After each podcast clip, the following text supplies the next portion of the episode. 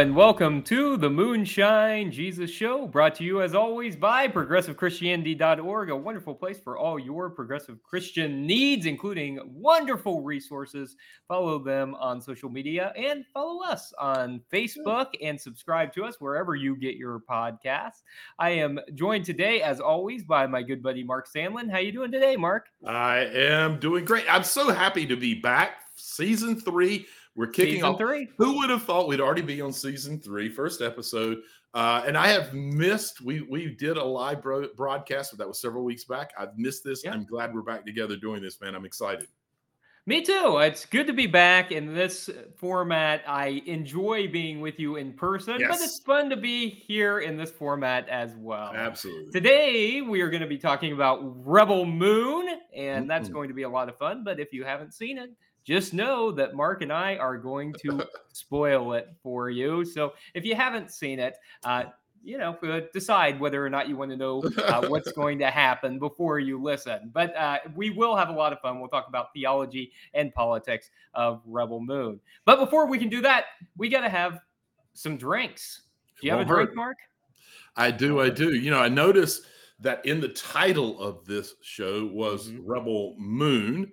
We mm-hmm. happen to be the Moonshine Jesus Show, oh, so I yes. thought maybe I should have a drink made with moonshine. Ooh, so I like I, that. I am having a moonshine margarita, which is basically ah, yes. a good margarita mix, but instead of tequila, moonshine. moonshine. How about you? What'd you decide to go with? So I played on the word moon as well, but in a different way. So I didn't use All moonshine. Right. I thought about a moon sitting out in space. And so I thought I need a dark drink for okay. space. So I've got uh, a drink that is part uh, bourbon, part Kahlua, and just a little part Coke. Uh, and nice. I've got a, a moon-shaped ice cube. You can't see it because it is so dark, it's so dark. in the space, and there are also some stars floating around that you can also you can kind of oh, see I can't see those close. Stars in there, so yeah, it's sparkling nice. There, so it's what? Out in space. So cheers to you, Mark. I hope you enjoy cheers, that sir. Moonshine margarita. Let's have a sip and come back. Mm. Oh, that's going to be dangerous. Moonshine Jesus, Moonshine Jesus,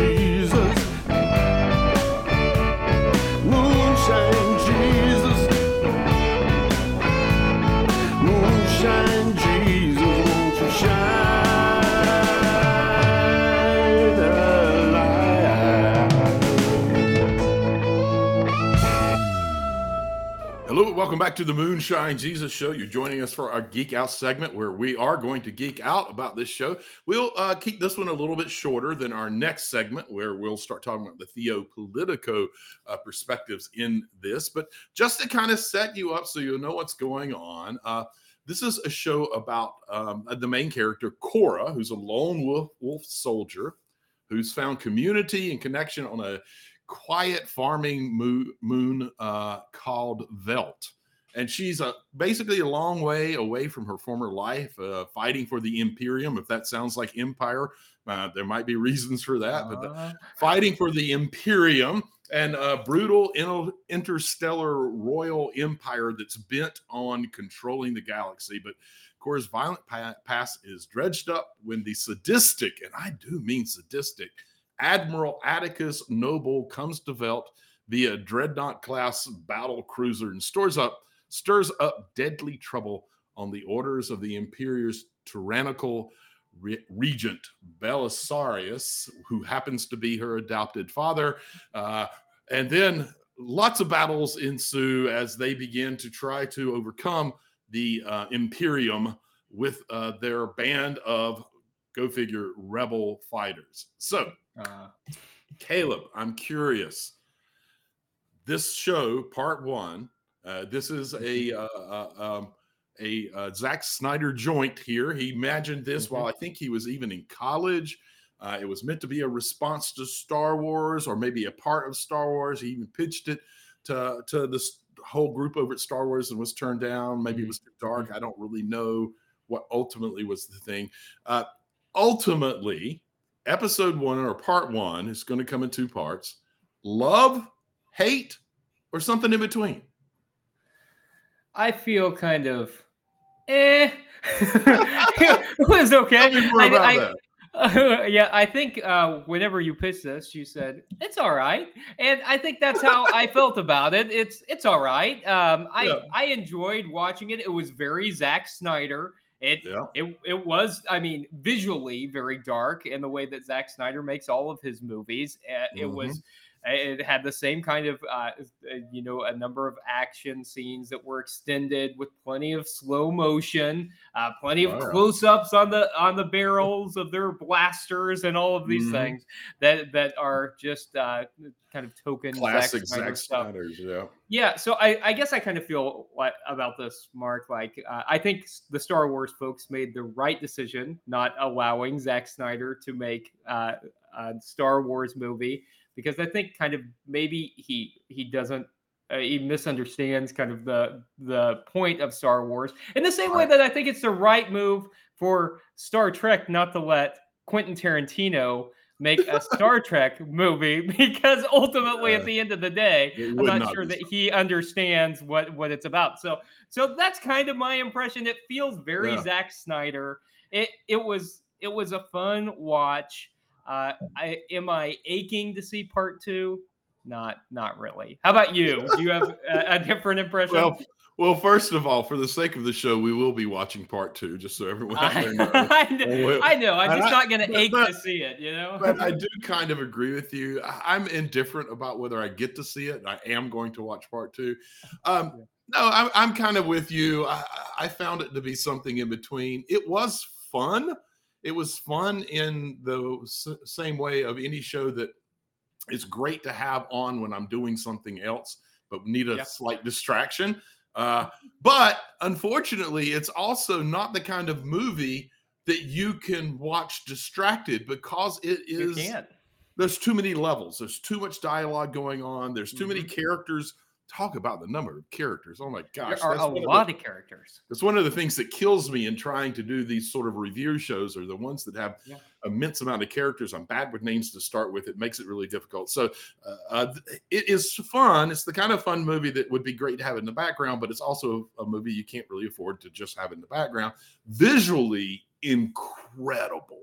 Stunned. Like every shot is a piece of art. His I believe that Snyder's mom was an artist, and he like learned a lot from her. He was even the uh, visual director of this, and so and it shows up how beautiful it is.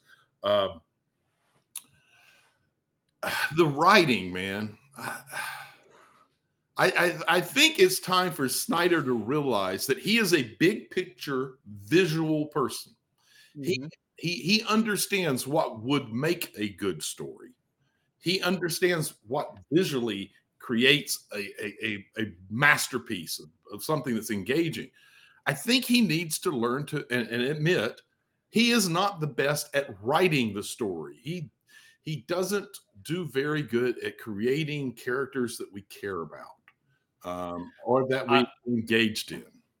I think that I think that's a hundred percent accurate. Uh, I, I and I did feel like it was visually very stunning. I, I thought there yeah. were, was some uh, sloppy C G I, especially like oh, in yeah. the uh, like on the planet where King Levitica was. Like that mm-hmm. that looked kind of video game-ish. But I think yeah. generally it it did look pretty good. But yeah, uh, he he doesn't establish characters that you really get invested in, and that's because he doesn't do the hard work of making you care about the character. So, for instance, like Kora had multiple love interests in in this uh, show, but like right. I wasn't invested on, in who she chose. Like the person she was seeing, I don't know that we even really met. Uh, at yeah. the, I mean, there was just kind of, we saw him from a distance or something. We didn't even know mm-hmm. who he was then. Uh, so I didn't really care who she wound up with. I, I didn't. It felt like yeah. I, I knew enough about her to be real invested on whether or not she succeeded. I didn't feel like I knew enough about her community to care. And right. so, yes, I think that's the classic Zack Snyder problem, because, yeah. like, you know, he just has finished D C E U stuff, right? And we d- didn't care about any of those characters that he directed either. And those are yeah. characters that have an eighty-year history. Absolutely. Absolutely. Yeah, absolutely. He didn't get it. And how do you have a movie that is full of heroes. As a matter of fact, we have a whole segment, and I want to get to talk about this segment yeah. a little bit, where they go and round up heroes. Mm-hmm. And so it's, it's, the whole point of this seems to be the direction we're heading in, is that a small group of yeah. rebel heroes can overthrow a giant empire. Um, yeah. And then how do you do that, but write it in a way that we don't care about them? I mean, I mean, and part he of it is the hard issue. Work. Hey, he didn't. He didn't, and part of it I think is a personal issue. Maybe I don't know him, so it's, I'm I'm I'm, yeah, I'm, I'm right. guessing at this. But when he writes, and, and we see that in yeah. this movie, mm-hmm. there is a lack of um, partic- certain types of emotions that we want to see out of our heroes, so that we can yeah. identify with them. If you think about the characters mm-hmm. in this show. Yeah. Predominantly the emotions that the main characters show are either stoic or mad. Yeah. Again, classic Zack Snyder. Yes. Right, exactly. But that's what he writes over and over again. That's what he writes. And, yes. and those just aren't emotions that we will fully identify with. We'll kind of understand them and we'll go, I know why you're there. And it, yes, it sets up the angst and the yeah. that we need to make for a decent story, but he just never really shows enough other stories. He also doesn't do a lot of backstory. Like, no, he, and as a matter of fact, rather than showing us the backstory, he might visually put up a little bit of a picture, but uh-huh. then he'll have the character dialogue the backstory. And, and rather yeah. than having a, a flashback fully play out without uh, the character dialoguing over it, which is another way of making us not care, having, hearing someone talk about what happened in the past as some of the video of what happened in the past is being seen, it just, you lose that connection. You don't feel like yeah. they're going through it, and you want to go through that with them, you know? Yeah, I one hundred percent agree, because uh, this band of heroes that we see collected, we don't really even learn about all of them. We saw some visuals for some of them, but not all of them. Yeah. So who cares if they, so, like whenever the guy sacrifices himself, right? Who, right. who even cared? We just met him. He, we had no it. emotional stake. That's right. And I think this is why uh, this is why he doesn't work as a Star Wars director, right? Because fundamentally, that's a, that is a movie about hope. And yep. where's is, is this a movie about hope? I I'm, I don't know. No, no, it's it's certainly it. it's certainly not yet. Yeah. So let's yeah. go let's go back to the gathering of the heroes. That story, that little stretch yeah. of the that kind of section of the movie. Mm-hmm. What did you think about that? One, you know, they kind it kind of here, here here's part of my perspective. The yeah. right up until that point, the move it was kind of moving. It wasn't a really a rapid pace, but it was a good pace, uh, and they were telling a story and letting it kind of unfold. And then all of a sudden, we we we need people to fight with us, and it felt like it was like bam, bam, bam, bam, bam. We have our heroes. Did you did it come off like that to you? Except for yes. one, and I'll and I'll go come back to that one. It felt like that, right? right? Yes, it did, and it didn't feel like we really had much of an explanation as to why that was necessary, other than we did need some people to fight. So, like the the guy right. and the guy who was helping her, you know, find these these folks. Gun, Gunner. I, yeah, when he uh when he ultimately, or no, the uh is, is he the, the, the he's the guy. guy. The, no, the guy she guy. met in the bar, the the guy from the oh bar. yeah yeah the guy that it, is the, the twist yeah the, who's the twist, like, which wasn't also wasn't a surprise, because right. they didn't spend any time making us feel like they were connected in any way other than like a couple of jokes, and so like right. he ends up betraying them. Well, that's not a surprise. They met this guy in a bar, and he's right. gonna offer and, to and when they meet him around the galaxy. And then when they meet him, he's betraying someone, and he basically says, "Yeah, you can't trust me. This is what I." Yeah, do. that's right. That's right. Kai is his name. Kai, and yeah. so yeah, so I, so no, it didn't feel like if there was much at, on the line, much at stake, or like I cared much yeah. about any of them. Yeah, and then they went so fast through gathering them that we really, like you said, we didn't get any backstory on, on them. We find out one was a prince or a king or something, but we only find that out after a lot of stuff has already happened. It just Yep. You never feel invested. And then there's this one character that I thought it felt like they just kept, like, in comparison to the other heroes, they stretched it out. His name was Tarok or Tarok, uh-huh. uh, the uh-huh. one that was a slave, and then yeah. yeah, and then he um, helps tame the bird, the giant bird. Mm-hmm. And they spent a crazy amount of time comparatively getting him out and having him train the bird and showing how good he can interact with these large beasts. And then yeah, they did nothing with it. No, why, yeah, why and we, we didn't learn anything about him. We didn't learn anything no. about him. I'm like, and then they made reference to him being a prince, and I'm like, wait, he was a prince? Right. wait, I, why was he a prince? And, uh, and, we didn't learn I don't anything know, maybe about in, how any of that happened. Yeah, and maybe in part two, his ability to, like, interact with animals is going to be a big deal. I don't know. Yeah. It just felt like, why are we spending so much time on this when the rest of them, we the, the other exception might be uh, the the sword fighter. Um, yeah. She they did spend a little time showing how skilled she was. It just felt like that's Zack Snyder showing off how great he is at fight scenes, because he is great at fight scenes. Uh, yes. But it just, I don't know, that whole thing, it all felt contrived, and it felt like that happened too fast, and they did it in such a pace that it just didn't care about anybody. Um, so what did you think then of the overall world that Snyder created here? He had to, you know, he he, he was setting it originally on a edge of the Star Wars universe, was what his plan was, but then he was told he couldn't do that. And so he had to kind of reset up the whole thing with the Imperium and all of that kind of thing. What did you think about the whole world setting that he created here?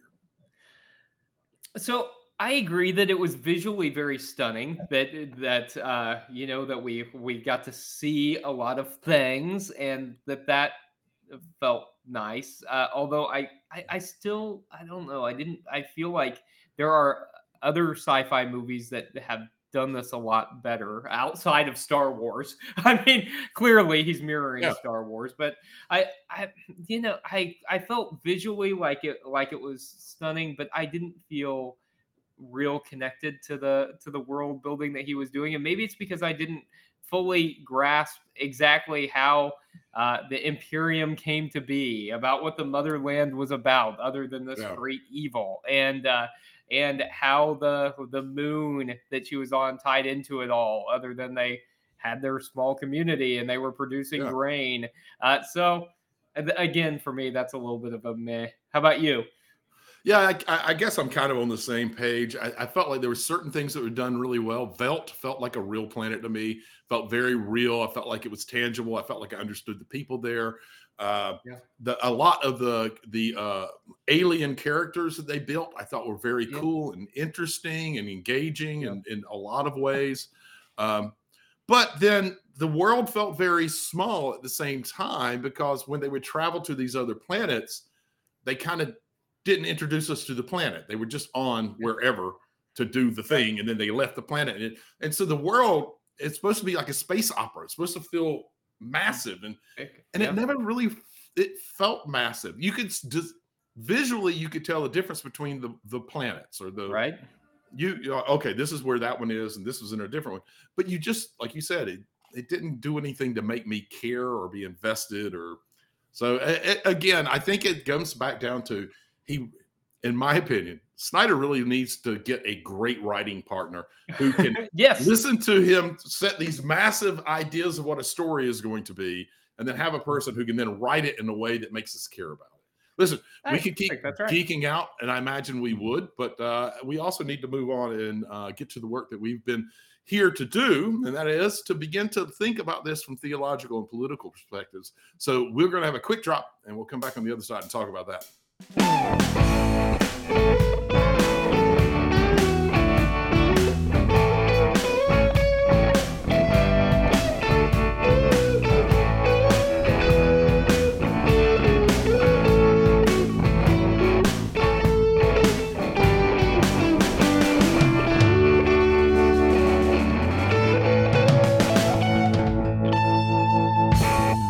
Welcome back to the Moonshine Jesus Show. We're entering our Theopolitico segment, where we're going to talk about theology and politics of Rebel Moon. As we mentioned, uh, maybe there was uh, some some story left to be desired uh, when we were watching Rebel Moon, but there there is a lot of uh, Theo and Politico overtones, I, I think, here that are a little meaty. And so I want to start out by talking a bit about politics, Mark. Yeah. And... Uh, So the motherland is very much like the Roman Empire And in case we miss it, they even have gladiatorial combat so that we can make the connection.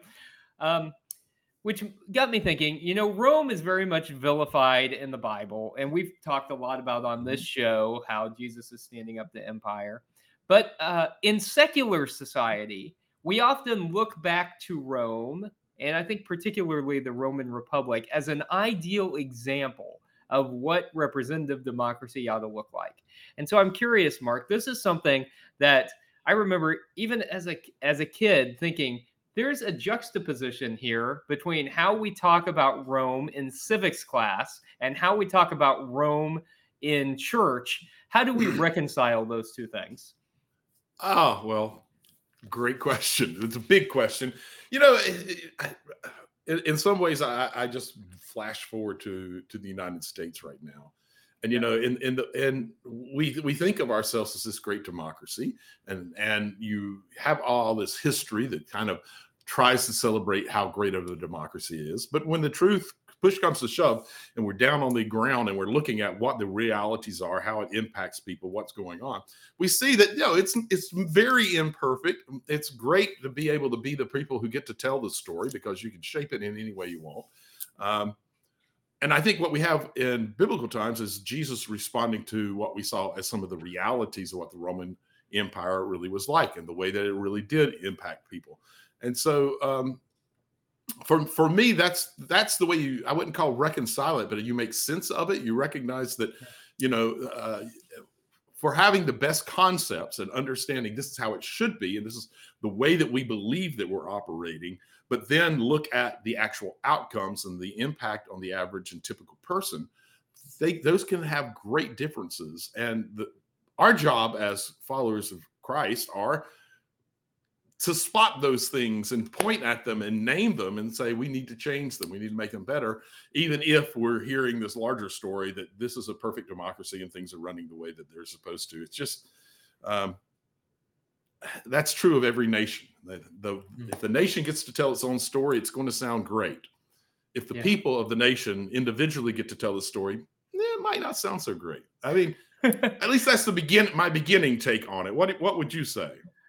Yeah, I, I get it. It's a big, complicated question, and we're talking about several centuries of time here, and uh, I think that's important to recognize that, uh, that you know, the Roman Republic is different from the Roman Empire, too, that we had right. someone grab power and Caesar and stay mm-hmm. in power, power, at which point it uh, transitioned from a democracy to uh, an, an empire, right? And so I think that that... that has relevance for us as Massive. we're going into this right election. Now. And uh, we we saw, you know, the last time Donald Trump was president, uh, an attempted coup to stay yep. in power. And so I think I, I, I very much see a parallel here between what happened with the, the Roman Republic becoming the Roman Empire, Empire. and the United okay. States. I think we very much operate as empire as it is, but uh, I think there uh, has been and continues to be a real danger of someone usurping power to um, mm-hmm. to, to to kind of keep keep control. So that makes me curious too, Mark, uh, mm-hmm. as as Christians going in to twenty twenty-four, uh, which we are now in election yes, yes, year. Yes. What is it that we as Christians ought to be doing to ensure that that doesn't happen, that we, I, we don't yeah. get Donald Trump again? I think one of the things that we have to do is to get past uh, this uh, this nonsensical idea that Christians shouldn't be political. Um, mm. Yeah, you, maybe we shouldn't be naming names and picking that kind of sides. But when it comes to the issues of this election, we need to be outspoken. We need to educate ourselves. We need to find resources that will help us understand what really solid theological perspectives about the hot button topics are so that we can uh, have these discussions with other people, maybe particularly folks who are finding themselves in the middle ground, who aren't decided yet, who identify as Christian mm-hmm. and are hearing a lot of their conservative friends uh, claim that th- th- if you're a Christian, you have to vote for Trump or you have to vote for whoever. Um, we need to be making sure that we're educating ourselves enough that we realize what the real uh, risk of these issues are, that we understand um, what the loving outcome of each one of these hot buttons would be and how to go about getting to them. And then helping other people understand what a, a true uh, follower of, of the teachings of Jesus would be uh, thinking about these issues. And then we got to get out and vote. And we got to get a lot of folks to understand that that is essential, particularly this year. Um, yeah. What do you, what do you say? Yeah, I think that's absolutely right. And I think particularly when we see a candidate who is claiming to be the Christian candidate and yeah. doesn't have any idea what Jesus actually taught, we ought to see as morally problematic. And Christian leaders who endorse that kind of behavior and act as if, say, Donald Trump is is the Christian mm-hmm. candidate, we we ought to really, if we consider ourselves to be Christians, we ought to really do some soul searching as to what that means when Christian leaders are, are willing Absolutely. to give up uh, biblical principles in, in mm-hmm. favor of a candidate. And we got to be yeah. willing to to call that out. And I think that's going to be super important this year, something I'm sure Indeed. we're going to be talking about a lot. A lot. So, yeah. So I want to pivot a little bit. I want uh, to talk about some uh, theology here. In, in terms of Issa, who is kind of the princess that we yeah. don't get we don't get a lot of insight into other than seeing in a couple of scenes and flashbacks. Mm-hmm. And we find out that that Issa has this power to give life. And uh, I thought that was interesting. And so Kora says, I saw on more than one occasion things that I couldn't explain. And so that made me wonder, Mark, uh, in the Bible, Jesus yes. is credited with lots of things that are beyond explanation. Uh, miracles, exorcisms, uh, mm-hmm. resurrections. How do we make sense of those things, Mark? Uh, well, I would think really the quote from uh, our main character, Kora, helps us, I think, with that. In that mm. uh, she saw things she couldn't explain. That doesn't mean that her explanation of them is what actually happened. Now, of course, in this setting and in this fantasy world, it probably is what actually happened. But it does point to a way that we need to learn to approach biblical times in the pre-scientific age, is that frequently when something happened that a person couldn't give uh, any rational explanation to, at least in terms of their understanding of how the world worked, there would be what ultimately are sort of irrational explanations of it because it seemed to explain what they thought they saw. So I, I think that's part of what we need to make sure that we're paying attention to when we see these things that just are scientifically, we know they could not be true. So what's going on here? And, and is the Bible lying, or is it is someone telling a, a, a falsehood? And recognize that in some cases, it's not certainly not for all the pieces yeah. that were in, in there. In some cases, it was just the writers trying to make sense of what happened. In some cases, it was trying to lend a bigger story to a person who had a massive impact on a lot of folks and needing to attach stories to say, that person was pretty special. Let me tell you this really unbelievable story so you'll understand how special they were. Yeah, I, I uh, one hundred percent agree uh, with that. And also, you know, recognizing that in an ancient world where they didn't understand physical and mental ailments in the same way that we do today, that, it, you know, it's likely that Jesus did go around and do whatever it was that ancient healers did that in a pre-scientific world, you know, and, uh, and that's okay for us to say that that's part of what he was doing, even sure. though that's not what we understand today. And we don't understand anything miraculous as as happening from, from that, but but I agree that we can we can see Jesus as being compassionate in that way uh, without having to uh, explain away via magic, and uh, I think that's that's an important entry point for progressive Christians. So another another thing about one of those scenes, Mark, where she yeah. was where Issa was giving life uh, to a bird that yeah. had died. It made me think of the infancy Gospel of Thomas, where Jesus has these, these birds that are fashioned out of mud, right? And he claps yep. and they come to life. And so yeah. um, I, I I don't know why that image came to my head as it's soon great. as I saw that. It's great. It's a great that. connection. It, it's it's kind of fun. So that yeah. that made me think. Uh, we we haven't talked a lot about non-canonical gospels yeah. here, and I'm curious, Mark, for Christians today, are those of any use to, to us? Yeah, they're incredibly useful. Um, you know, th- there was just a, gr- a group of people who were being led uh, by, speak of Rome, of the Roman leader, uh, who chose what was going to go into the Bible. And sometimes it was for good reasons, and sometimes it was for political reasons. Uh, and so these other books, a lot of them, the, the infancy narratives are one, were actually used more than some of the, by the churches of the day, were used more than some of the books that made it into the Bible because, you know, they did more of, of, of what the em- emperor wanted. So, yeah, if if what we approach the text for is to begin to have an understanding of what the folks of that day and age thought of, in this particular case, uh, their rabbi, Jesus, and and how they tried to make sense of and understand who Jesus was, they're they're essential, I think. We have, they lend some insight that we might not gain otherwise, and they also can teach us a lot about the Gospels that are canonical and tell us some of the stories and backgrounds and some of the traditions that led to what we have. So I I, I find them fascinating and frequently very, very helpful. Um, I'm sure you've used them before, even in, in sermons and that kind of thing, right?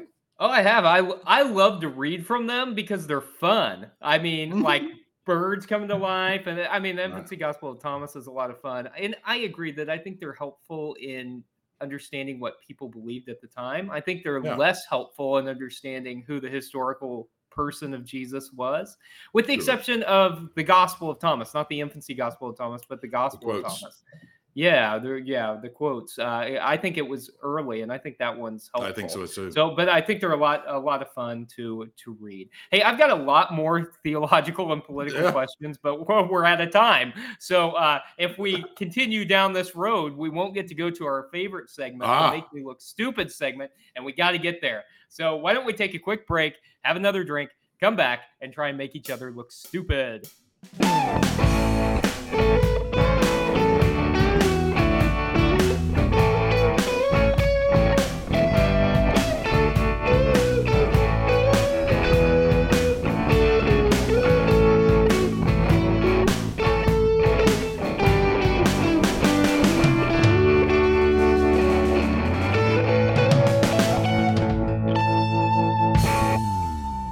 Welcome to our Make Me Look Stupid segment. Uh, it's a segment where we commence to try to make our co-host look stupid or just ask a question that we really kind of can't figure out ourselves and are very curious to find out what their thoughts on it are. I had several questions. I always try to be prepared because you like to steal my questions. This time around, I did pretty well. I, I don't think we really stole any of them.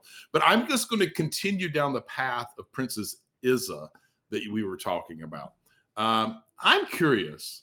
Why would you introduce a character with Princess Issa's abilities that we just talked about and then kill her off? She was killed in the war before the everything that happened happened. What's the point here? What do you think's going on? I think we're going to have a stronger connection to her in part two. Um, and uh, I think we're going to see her be uh, being a major, major catalyst for Kora. Um, I mean... And I think maybe she's not dead. I think I think she's coming back uh, and and is playing some kind of a role. I don't know exactly what that role's going to be yet, but right. but I don't think we've seen the last of uh, Princess Issa. I think she's coming. She's going to be uh, in part two, and I think yeah. she's still alive. How about you? Yeah. What do you think? I agree. I think she's still alive. I think that Kora's adopted dad, Balisarius, who rose into power as a senator mm-hmm. and somehow mm-hmm. now is in charge. I think that he spread this uh, story that she was killed and that she wasn't really killed. And much like he tried to do with Kora, he's trying to get her to be part of his movement, and he sees how valuable that would be. And and I think, yeah, I think she and Kora will connect again, and will, she'll play a very important role going forward. I, I at least hope that that's what's happening and that it's not just another example of bad writing. So we'll see. Well, uh, yeah, you know, maybe, but well, it's already filmed. Uh, probably uh, part two. There's there's no getting another yeah. writer in. No, it comes out in April, so they're bound to be it's in done. editing already. It's yeah. done. Yeah, yeah. Okay. Well, so I want to I want to ask another question on, on Princess Issa. So this is really interesting because oh, okay. she didn't she didn't play really much of a role we, at all. We got two little flashbacks that were short. But uh, uh, clearly impactful. So one of the one of the things that was, uh, well, I think impactful for people who are talking about theology, because she's clearly presented as the Messiah figure, as uh, yeah. Jesus type. Absolutely. And so she's even called Chalice and Redeemer. Mm-hmm. um, yep. And so um, I'm curious. Uh, they said that she's the daughter of the king. You know, there are prophecies about her being born in the flesh to usher in a new age of peace. So these are clearly messianic kind of allegories here. Um, and as I was listening to that, especially her name as Redeemer, it, it made me wonder, uh, you know, even in uh, a lot of progressive churches, there's a lot of talk about God being creator, you know, the God, the creator, right. God, the sustainer, the Holy Spirit, God, the redeemer, Jesus. How do you feel about the notion of Jesus as redeemer? Is it theologically helpful to understand him in that way? Is it valuable or not? Uh, you know, in the way that it's typically used, I, I don't find personally, I don't find yeah. a lot of value in it. I think it kind of pushes off responsibilities. Um, in terms of Redeemer, in terms of redeeming the outlook of humanity and redeeming the way that we understand who we are supposed to be, and uh, any any um, tendencies towards negative and, and seeing people as other, that that could be p- helpful, but that's not really how we end up using it.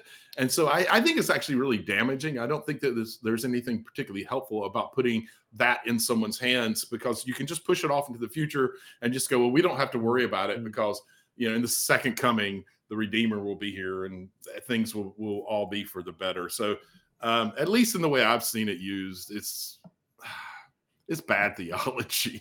Uh, what about you? I really struggle with this because a lot of, A lot of denominations use this language, creator, redeemer, sustainer, and I, know, I think yeah. they, they try to use it in that way to uh, skew the masculine language of like a Trinitarian formula, Which, like Father, lo- Son, and Holy Spirit. And lots of appreciation for recognizing the need to do that. Right, but, but about the still- choice... We're, well, we're still thinking about God in the same way, though. It's yeah. not, I mean, is that really a progressive understanding of God, or is it just like a recognition like, oh, well, maybe God's not a, an old guy in the sky, so we should like use some language. So I, I kind of have a problem with that because I don't think it's really a, a great understanding of God or a real biblical understanding of God. The Trinity, I don't feel like is very biblical to begin with. It's definitely so, not. Uh, so I, I have a problem with that. I, I have a problem in thinking about Jesus as the redeemer of humanity and certainly like the redeemer of our souls. But I, I guess I can understand how like if if we're thinking about living our lives towards a model of peace, justice, love, and compassion, and redeeming us towards that. Our life. Yeah, that kind of can be rid- yeah, but, some but kind let's of be honest. But... Let's be honest. You have to work hard to get it there because that's not yes! what most people are using it for. yeah. So is it no, worth really working that? Is it worth really using it? Working yeah. that hard to? Are we are we trying to reclaim a word that we shouldn't be using anyway? I'm I kind of okay. Like so it, so it sounds like you and I both, Mark, are are like are thinking maybe that's not the best formula. So I, I so I've got a part two of my question, assuming Uh-oh, that we okay. might end up there, fair which enough, is fair enough. Uh, what what kind of language should churches use to replace that model with? Uh, like a, ah, a creator. Well, I, uh, I don't think they should because it's mm-hmm. it's intentional Trinity language, and as you've pointed out, and I've written quite a few articles on and and had some uh, even sermons on, uh, the Trinity in general is bad theology that's not biblical in any way whatsoever, and the only thing useful about it, in my opinion, is that it does set up an understanding of God being a God of relationship. And if there is anything valuable in it, it is that it points to that we can best understand God in relationships. Uh, mm. But outside of that, I find it not helpful. Even trying to reclaim it in a way that might point towards that, I think there's just too much baggage that comes along with it, and that we need to walk away from it. That's what okay, I do. I, I'm good. I, uh, I let's. I, I'm good with walking away from it. I don't okay. ever use Trinitarian language anyway. I don't either. I, I, I don't either. but, but I hear it a lot in my in, yeah, in my own denomination. It's around a lot. Yeah, and so it really I, is. And I, I'm not sure what folks see believe are helpful about it. Uh, yeah. It just it just isn't. There's nothing ab- about it that's biblical.